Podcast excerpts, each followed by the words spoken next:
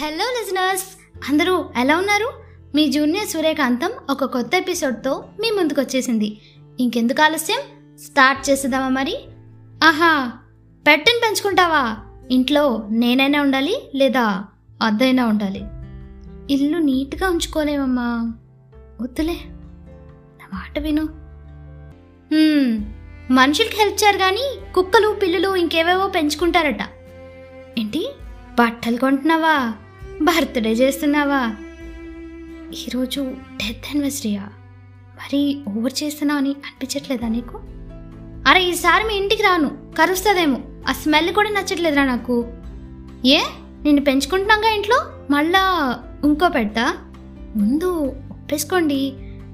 చిన్నగా ఉన్నప్పుడు అంత బాగానే ఉంటుంది కానీ అది పెరిగే కొద్దీ ఖర్చులు పెరుగుతాయి. తర్వాత మీ శాలరీ అంటే దానికే పెట్టాల్సి వస్తుంది.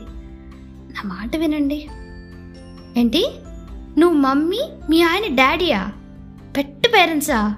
పిచ్చి పీక్స్కెళ్ళింది మీకు. ఇలాంటి మాటలు ఇలాంటి సిచ్యువేషన్స్ మీరు వినే ఉంటారు చూసే ఉంటారు కదా? ఇలాంటి మాటలు విన్నప్పుడు ఫస్ట్ వదిలేస్తాం. తర్వాత అవి రిపీట్ అయ్యాక భరించలేక మనం తిరిగి ఒక్క మాట అంటే చాలు. ఏవేవో యాడ్ చేసి వంద రకాలుగా చెప్తారు. ఇంకొంతమంది అయితే మెంటల్ డిసార్డర్ ఏమో కొంచెం చెక్ చేయించుకోండి అంటారు. ఇదంతా కాదు.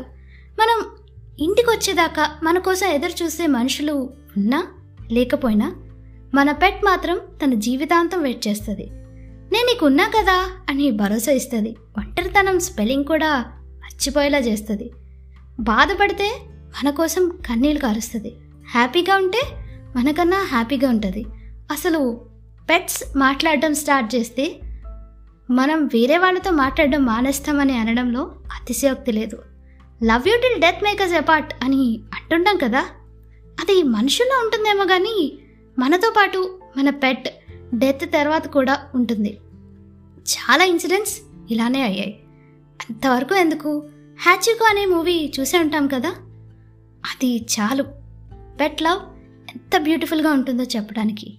ఆ పేర్లు కమ్యూనిటీ రిలీజియన్ అండ్ బర్త్డే ఎందుకు ఇస్తున్నారు? అని అంటుంటారు కొంతమంది.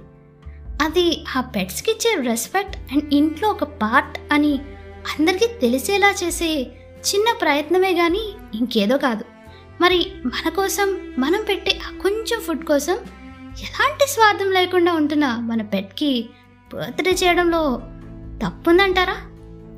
మన జీవితాల్లో ఒక ఇంపార్టెంట్ రోల్ ప్లే చేసి మనతో ఆడుకుంటూ మనకి ఎమోషనల్ సపోర్ట్ ఇస్తూ ఫ్యామిలీలో ఒక పర్సనల్ పర్సన్లా మారిన పెట్ మనల్ని ఒకరోజు వదిలి వెళ్ళిపోతే ఎలా ఉంటుందో ఆ ఫ్యామిలీకే తెలుస్తుంది.